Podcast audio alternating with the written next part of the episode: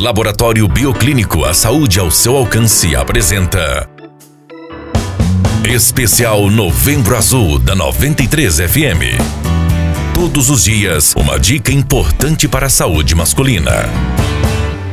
Câncer da boca, também conhecido como câncer da cavidade oral, é um dos tipos raros da doença, atingindo cerca de 150 mil pessoas por ano no Brasil. Dentre os fatores de risco para o desenvolvimento da doença estão a ingestão excessiva de álcool, o tabaco e o HPV. O câncer da cavidade oral pode atingir qualquer região da boca, como lábios, garganta, língua, laringe, faringe e glândulas salivares. Os sintomas da doença incluem feridas na região bucal de difícil cicatrização, nódulos, manchas na região bucal, inchaço na gengiva, dor ou dormência na região bucal, dor no ouvido, dor de garganta, rouquidão persistente e dentes amolecidos. Ao notar qualquer um dos sintomas da doença, é fundamental que você procure auxílio médico, pois quando mais cedo detectado, maiores são as chances de cura da doença. Não se esqueça que cuidar da saúde também é coisa de homem, por isso visite regularmente o seu médico.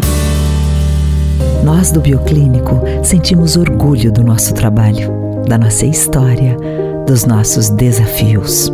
E compartilhar com você as conquistas é a nossa maior vitória, pois queremos sempre levar a saúde ao seu alcance.